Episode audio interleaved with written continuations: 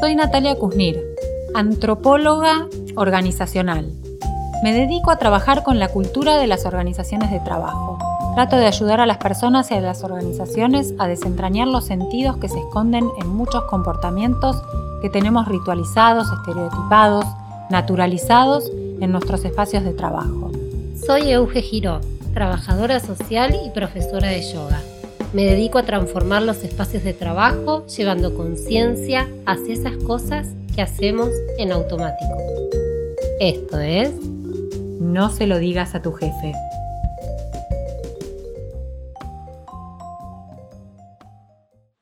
Tiempo, trabajo, pandemia, jefe, líder, tierra, utopía, transformación, bordes. Nuevos acuerdos, posibilidad de elegir, valores, equipo, cultura, comunicación. Conversaciones, cuerpo, mente, palabra, vida, equilibrio, fin de año, ganas, deseo. Alegría, fiestas, impulso de vida, excesos, cierre, comienzo, ciclos, corte, continuidad. ¿Por qué corremos para fin de año como si el mundo se fuera a terminar, Euge?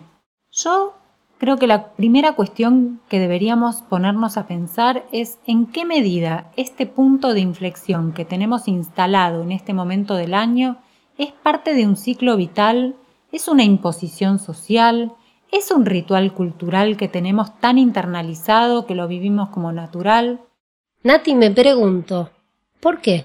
¿Queremos cumplir con algún pacto que hicimos con nosotros? ¿Con nuestro jefe? ¿Con otros? Yo diría que hay un pacto que funciona entre todos, que es este pacto del calendario. El calendario no nos viene dado por ningún efecto ni evento de la naturaleza. El calendario es algo cultural que nos hace definir ciclos, comienzos, cierres. No sé por qué tiene que ser este el momento del año en el que cerramos, terminamos, abrochamos y tenemos que cumplir con ese mandato de algo que dijimos que íbamos a hacer, ¿a quién le dijimos que lo íbamos a hacer?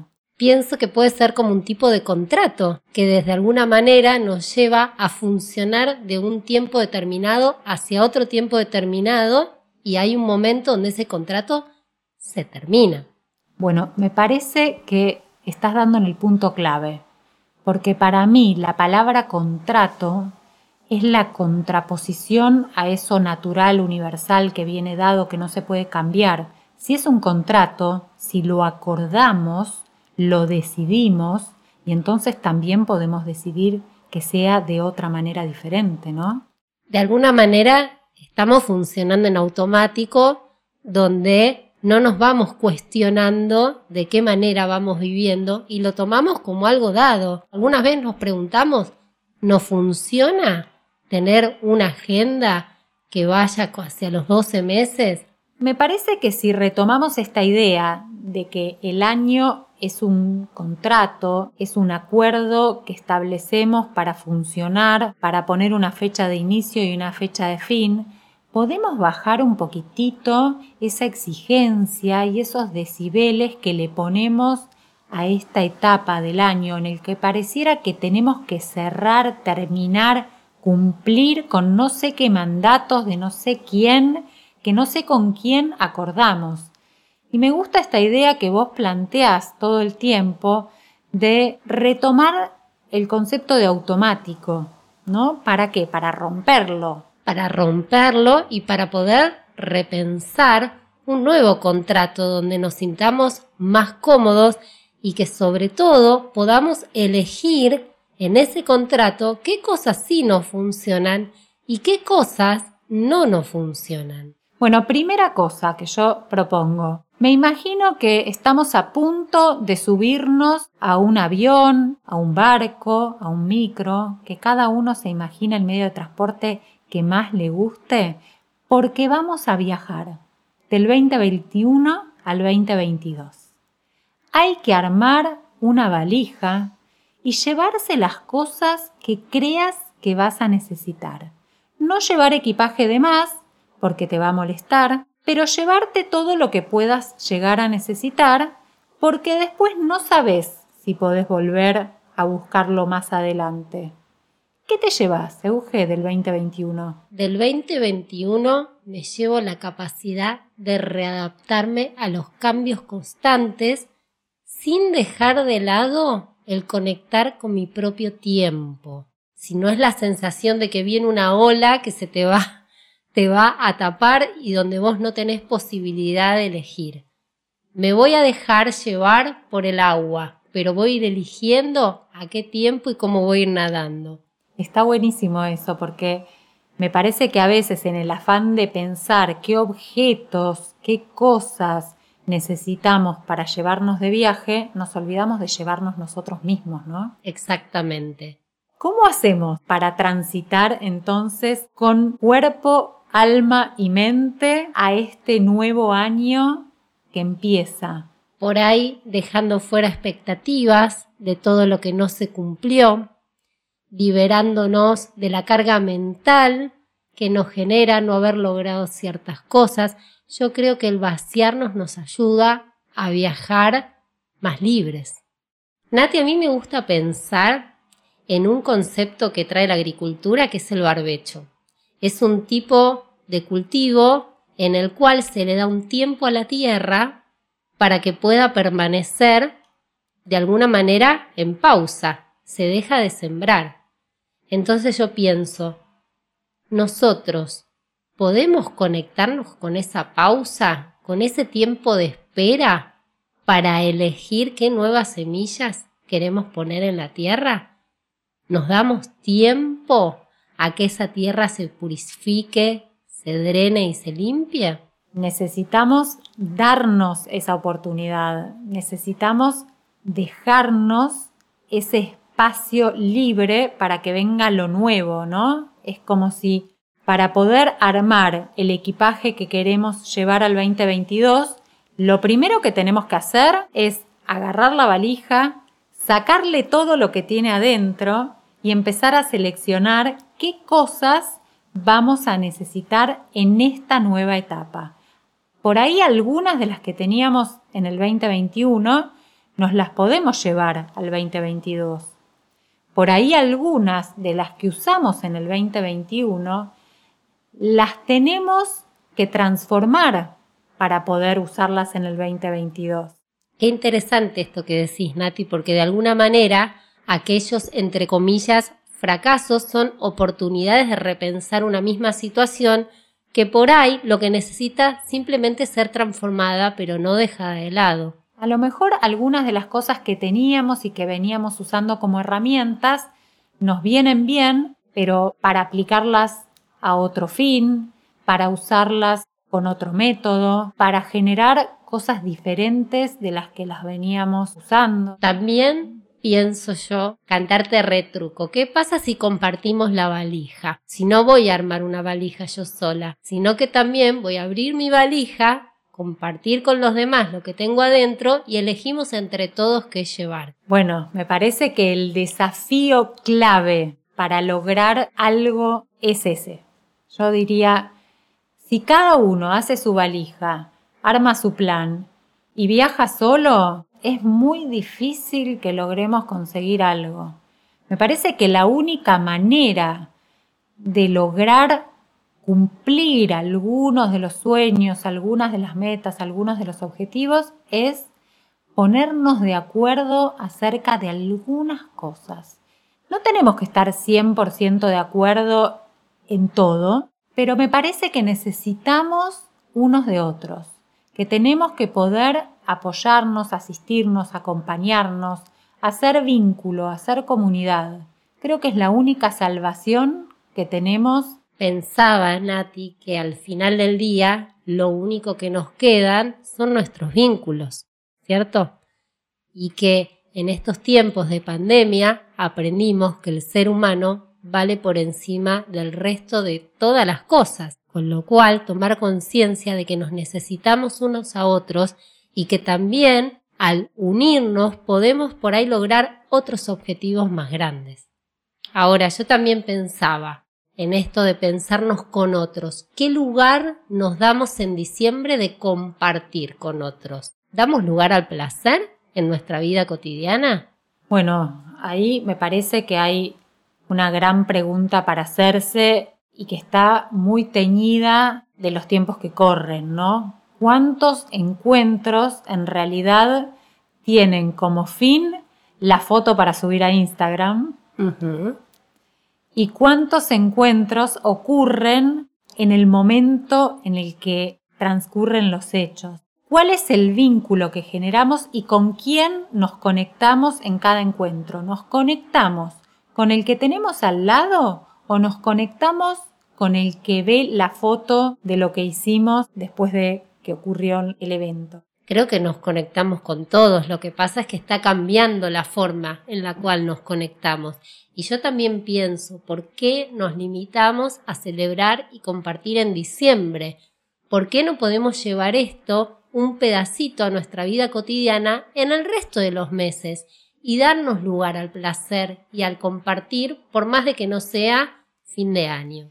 Bueno, aplico eso a todo lo que cabe para diciembre. Diciembre es el mes de celebrar, el mes de reflexionar, el mes de hacer balance, el mes de ver qué te salió y qué no te salió, el mes de festejar los logros, el mes de padecer lo que no lograste. Si nosotros pudiéramos hacer pequeñas paradas a lo largo de este ciclo, en las que podamos pensar si las cosas nos están saliendo como queríamos, si estamos yendo hacia donde pensábamos, como para poder ir corrigiendo, para poder ir redefiniendo en cada paso si vamos hacia donde queremos o si necesitamos corregir, dar marcha atrás, doblar, buscar otros aliados. Me parece que si nos tomáramos esa posibilidad, si nos tomáramos ese trabajo en el medio del camino y no solo al final, podríamos llegar un poco más relajados a diciembre. A ver, Nati, si te entiendo. Sería como ir revisando lo que llevamos en la valija antes de llegar a diciembre. Como si pasáramos por aduana tres veces al año y ahí abriéramos el bolso a ver qué tenemos, qué dejamos y qué llevamos. Dale, pero lo que te propongo es que esa aduana seamos nosotros mismos, que no haya un ente regulador que diga que sí, que no, sino que nosotros mismos podamos hacer esta evaluación, este balance interno en cada paso que damos y que al mismo tiempo podamos pedir ayuda, pedir opinión, pedir consejo, pedir miradas de afuera a otros que también nos pueden aportar en ese sentido. Hablemos con Viviana, que viene escribiendo sobre algo de todo esto. Dale.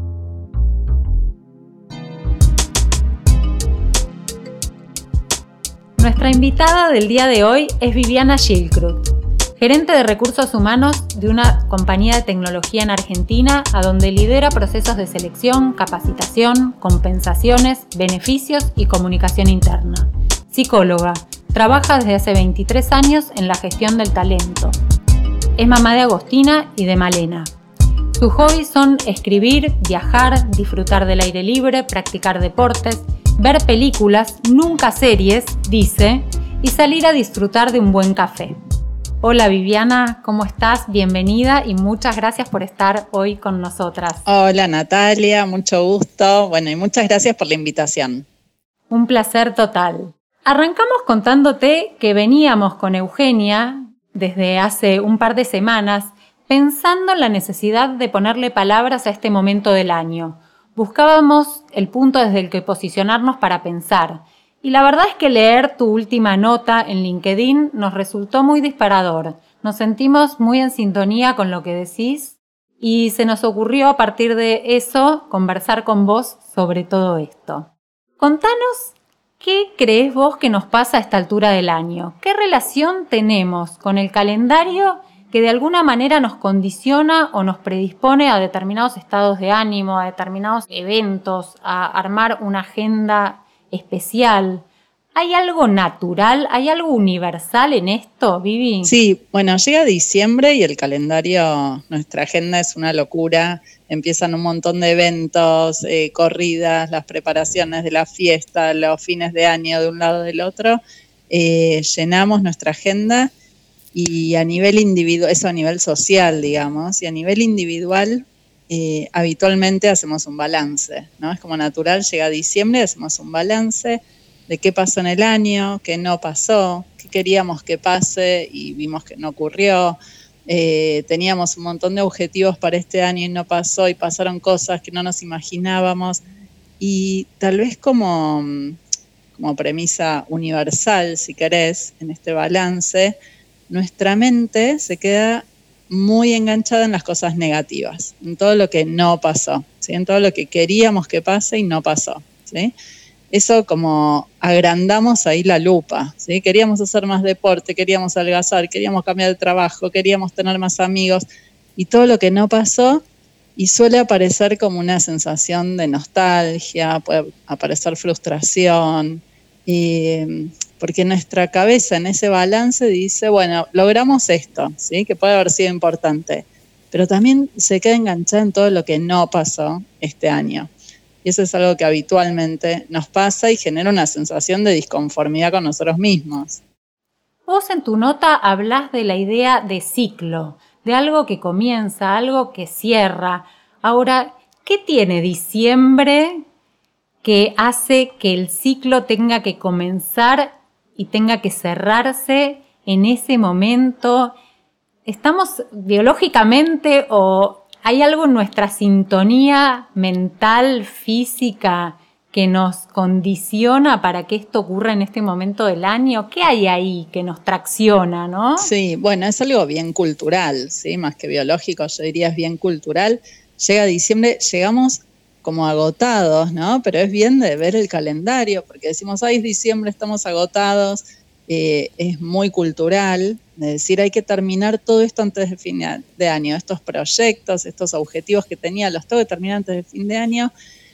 Y entonces hacemos este cierre, que por un lado yo expresé en la nota, es sano, porque dar un cierre a los procesos está bueno, porque nos permite aprender, porque nos permite eh, cerrar, hacer una pausa, reflexionar acerca de cómo lo hicimos, cómo podríamos mejorar pero poder pensar no desde la frustración de todo lo que no pudimos hacer, sino pensar que esa C de cierre es también la C de comienzo. Y en enero seguimos y sigue todo igual y el calendario es más bien algo cultural y algo impuesto, pero en la realidad, en la naturaleza sigue todo igual, ¿sí? Eh, lo podemos hacer en enero.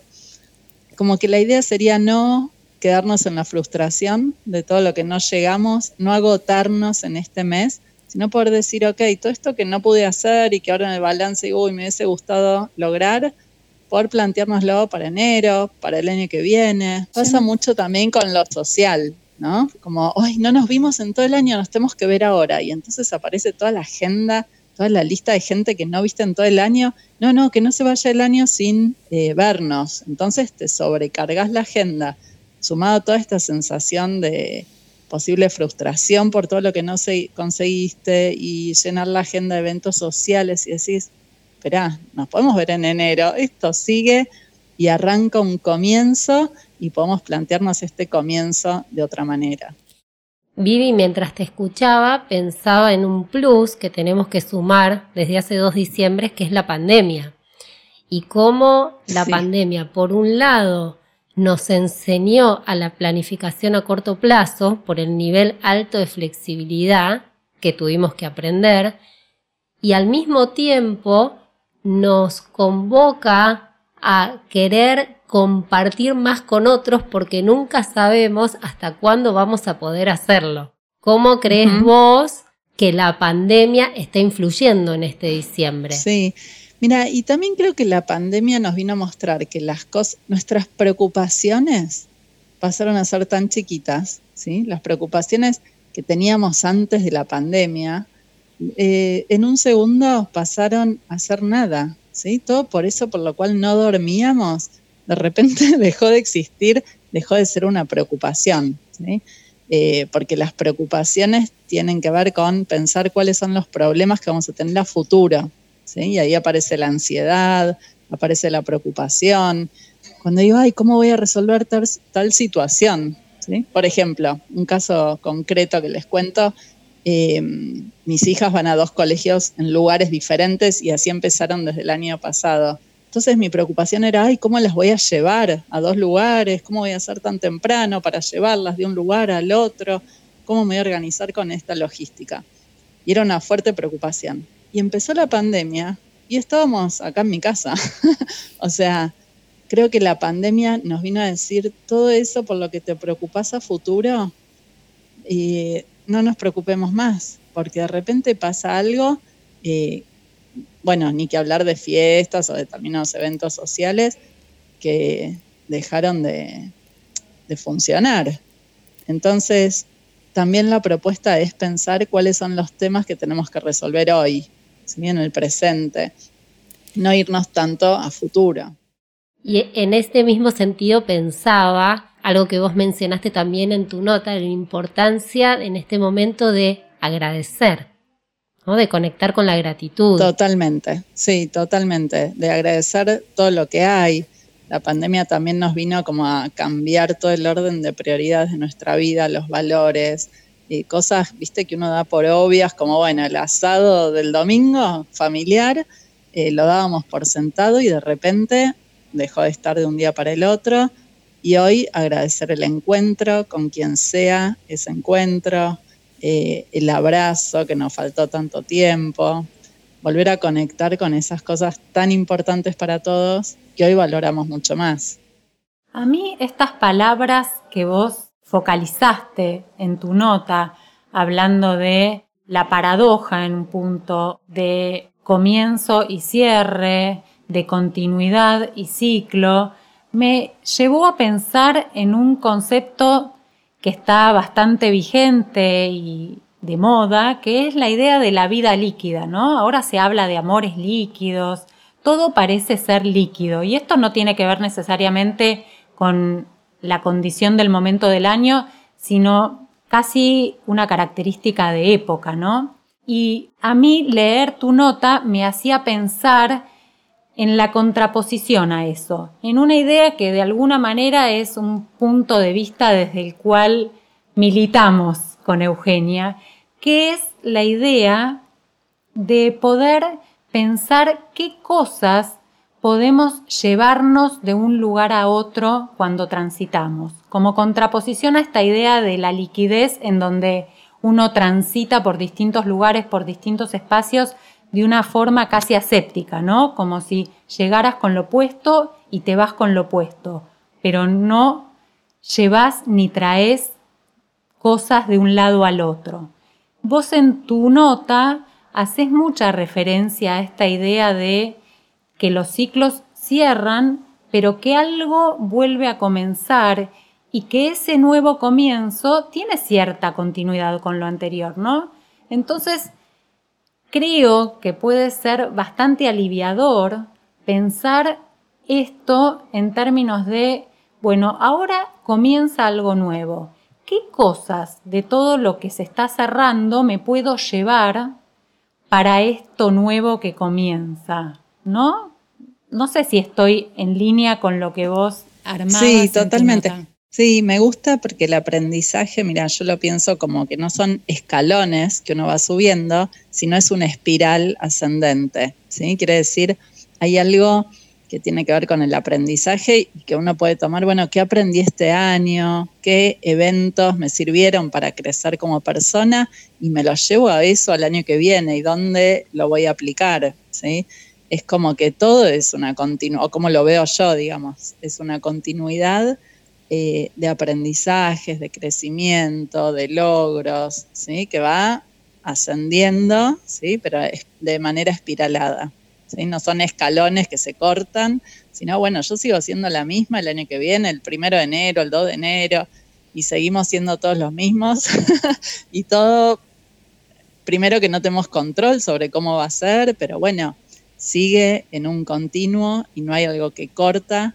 Eh, que está bueno celebrar, está bueno cerrar, está bueno también tener ese espacio personal y grupal, me parece, para la reflexión de qué pasó este año y qué aprendimos, eh, sabiendo que sigue, eh, que continúa y que es siempre ascendente. Está buenísimo lo que decís y me hace pensar en otra de mis frases casi de cabecera, que es la idea de con lo que nos cuesta conseguir cada arruga y cada cana, ¿no? Con lo que tenemos que padecer para llegar a tenerla, después vamos y nos la sacamos, en lugar de llevarla con cierto orgullo, ¿no? Algo así. Tal cual. Me parece que podemos aplicar a esta idea de los ciclos aplicados específicamente al concepto del trabajo y a los ciclos que comienzan y cierran y vuelven a comenzar en términos de la planificación laboral y de la vida de trabajo también, ¿no? Sí, totalmente. En el trabajo seguramente nos propusimos objetivos, y objetivos de en cuanto a clientes, venta, facturación, ganancia, etcétera. Eh, puede ser que hayamos conseguido un montón, puede ser que no hayamos alcanzado 100% todos los objetivos que nos propusimos, ¿sí? Pero la idea es pensar primero todo lo positivo que pasó, ¿sí? Que la mente no se vaya únicamente a lo negativo y vea lo que no logramos, sino primero ver todo lo que sí conseguimos, cómo lo hicimos ¿sí? y cómo seguir mejorando para ser mejores profesionales el año que viene, cómo seguimos aprendiendo, cuáles son los desafíos que tenemos por delante, sabiendo que estamos en un contexto que no controlamos, ya está eso, los últimos años ya lo dejaron muy claro. Em, pero siempre seguir aprendiendo y seguramente tiene que ver con, los con el mismo lineamiento, digamos, pero seguir siempre mejorando. Mientras te escuchaba, pensaba cómo esta forma de repensarse colabora en la construcción de un nuevo diálogo interno, ¿no? Eh, esto de que nuestra mente viaja entre el pasado y el futuro y nunca está ahora, y esto de cómo nos hablamos internamente a nosotros mismos, y podemos hacerlo desde un lugar con mayor amabilidad, vamos construyendo también nuevas formas y vamos también transitando los ciclos de aprendizaje de una forma distinta, con más apertura, ¿no? Totalmente, sí, por eso ahí planteaba la quinta C, que decía conectar, tiene que ver con conectar con uno, conectar con otros, ¿sí? Poder dedicar esto, este tiempo a aprendizaje, en este ciclo continuo en el que vivimos, poder ponernos nuevos desafíos. Conectando con este concepto de conexión, viene como una pregunta que tenía ganas de hacerte desde que pensamos en charlar con vos acá, que es, ¿qué cosas positivas podemos quedarnos de estos rituales que se repiten y se transmiten año tras año y estas ceremonias que tenemos tan instaladas a esta altura del año. ¿Qué de bueno podemos tomar para hacer y volver a repetir como, como ritual, ¿no? Sí, creo que el balance, a ver, es positivo y proponerse desafíos está bueno. Es como decía Eugenia, como hacer una mirada más introspectiva de uno mismo, ¿sí? Siempre y cuando no sea juzgarse, que no agarremos el látigo hacia nosotros mismos, sino también desde una postura más compasiva y decir, bueno, esto es todo lo que logré ahora en este contexto, con estos años, con una situación re difícil de pandemia, ¿sí? Como más, siendo más amorosos y no tan juzgadores. Entonces eso me parece súper importante para hacer un balance y salir bien parados de ahí. Salir contentos, eso me parece importante. Después creo que encontrarse con los demás, también chequeando con quién nos queremos encontrar, y ahí también lo decía en la nota, a veces nos llegan un montón de propuestas, ¿no? De trabajo, de amigos, de gente que uno no ve hace mucho. Uno puede elegir con quién tengo ganas de terminar este año, ¿sí? a quién tengo ganas de darle un abrazo, cómo lo quiero hacer, a dónde. Podemos elegir y somos protagonistas de eso conectando con el propio ritmo. ¿sí? Por ahí uno necesita, ay, esta noche estoy cansado, necesito descansar, necesito llegar a otro ritmo a fin de año, ¿está bien? ¿Y con quién tengo ganas de empezar el año? ¿Con quién? También me parece esto empezar el año con otras personas está bueno para no sentirse, eh, para, para sentirnos acompañados, ¿sí? Y poder también reconocer esto en los demás, cuando alguien dice, ay, no logré tal cosa, poder ver lo positivo, que sí logró, y muchas veces otra persona tampoco lo está viendo en sí mismo. Entonces, tener mucho cuidado dónde ponemos esa camarita o esa lupa, qué cosas vamos a agrandar. Tal vez esto es todo lo que pudimos este año en este contexto con estos recursos y cómo podemos mejorar para el año que viene. Vivi, estamos en el segundo episodio de No se lo digas a tu jefe y te tengo que hacer una pregunta casi obligada, que es, ¿qué no le dirías o qué le dirías a alguien, eso no se lo digas a tu jefe? A esta altura del año, pensando en estas cosas de las que estamos hablando. ¿De qué no hay que hablar? ¿De qué no hay que hablar? Eh, bueno, a ver, me parece que no es momento para plantear grandes proyectos. Eh, dedicémonos ahora a cerrar, ¿sí? Eh, yo, soy como bastante creativa, impulsora de nuevas cosas y digo, no, ahora no, es que estamos recansados, venimos de años muy complicados, no es momento ahora de plantear nuevos proyectos, esperemos a que pase enero, febrero y, y de hay algo en la atmósfera que se renueva. Está buenísimo lo que decís, porque es casi lo opuesto a lo que tendemos a hacer, a lo que nuestro impulso ritual, porque no es natural, ni es vital, pero hay un impulso ritual de esto de que en diciembre hay que planificar todo y está buenísimo que digas exactamente lo opuesto. Por ahí uno lo puede ir planificando en solitario, pero creo que no es momento de apurar porque está cada uno con tantas cosas, ¿sí?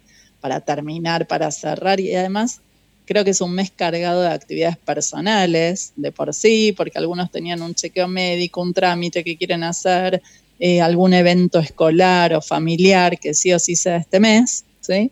Eh, viajes, vacaciones, programación de todo esto, sumado a anticuerpos, vacunas, bueno, todo lo que ya conocemos. Eh, entonces, ¿sabes qué? Dejemos a la agenda también tomarse un respiro. No sumemos cosas, creo que ahí el filtro sería, hace falta sí o sí esto, ¿sí? Tal vez sí queremos hacer un brindis en equipo, pero como darle también un respiro a la agenda. No, creo que no es momento de plantear actividades para allá que involucren la agenda de otras personas. Bueno, y te acabas de adelantar a la última pregunta que quería hacer, que es qué cosas sí decimos y qué cosas sí dirías que hay que decir a esta altura. Y a esta altura, a ver, celebraría los logros primero. Eh, haría foco en eso, en todo lo que sí aprendimos, en todo, en todo lo que brillamos este año, celebraría logros en equipo y dejaría en claro cuáles son los desafíos y aprendizajes que tuvimos este año. Me parece súper importante dedicarle un tiempo a, a destacar y a resaltar qué aprendimos este año, porque creo que esa reflexión también cada uno aprendió otra cosa y lo sociabiliza y está buenísimo para la construcción del equipo y, desafíos para el año que viene. De vuelta, en este contexto cambiante, ¿cuáles van a ser nuestros desafíos para ya ir pensándolo? Buenísimo, Vivi. Un millón de gracias. Fue un placer total conversar con vos. Esperamos seguir teniendo la posibilidad de hablar más, más profundamente de este tema y de muchos más, y además contarte entre nuestra audiencia para los episodios que sigan. Un placer, muchísimas gracias por la invitación, un gustazo. Y bueno, cuenten conmigo y ahí las estaré escuchando, no se lo digas a tu jefe. Gracias, Vivi. De nada, un beso.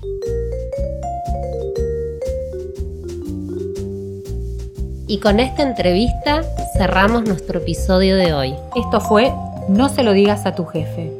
Guión y conducción, Eugenia Giró y Natalia Kuznir. Coproducción, Skill Hunters y Kuznir Antropología Organizacional. Grabación, edición y mezcla, Luciano Groisman.